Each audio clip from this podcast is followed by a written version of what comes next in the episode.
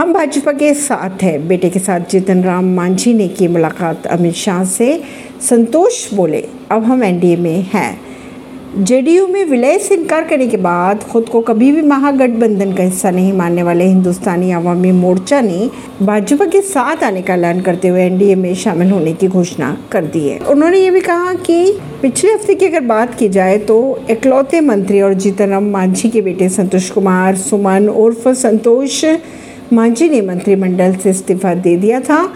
बेटे के इस्तीफे के बाद जीतन राम मांझी ने साफ़ कह दिया था कि मुख्यमंत्री नीतीश कुमार हम का जेडीयू में विलय चाहते थे। सवाल ही पैदा नहीं होता कि जेडीयू में हम का विलय हो सकता था। भाजपा के पूर्व राष्ट्रीय अध्यक्ष और देश के गृह मंत्री अमित शाह से लगभग पौना घंटे चली मुलाकात के बाद पूर्व मुख्यमंत्री जीतन राम मांझी और पूर्व मंत्री संतोष कुमार सुमन ने केंद्रीय गृह राज्य मंत्री व बिहार भाजपा के पूर्व अध्यक्ष नित्यानंद राय के सामने राष्ट्रीय जनतांत्रिक गठबंधन यानी एनडीए में शामिल होने की घोषणा कर दी। ऐसी ही खबरों को जानने के लिए जुड़े रहिए जनता श्रेष्ठता पॉडकास्ट से। परवीन दिल्ली से।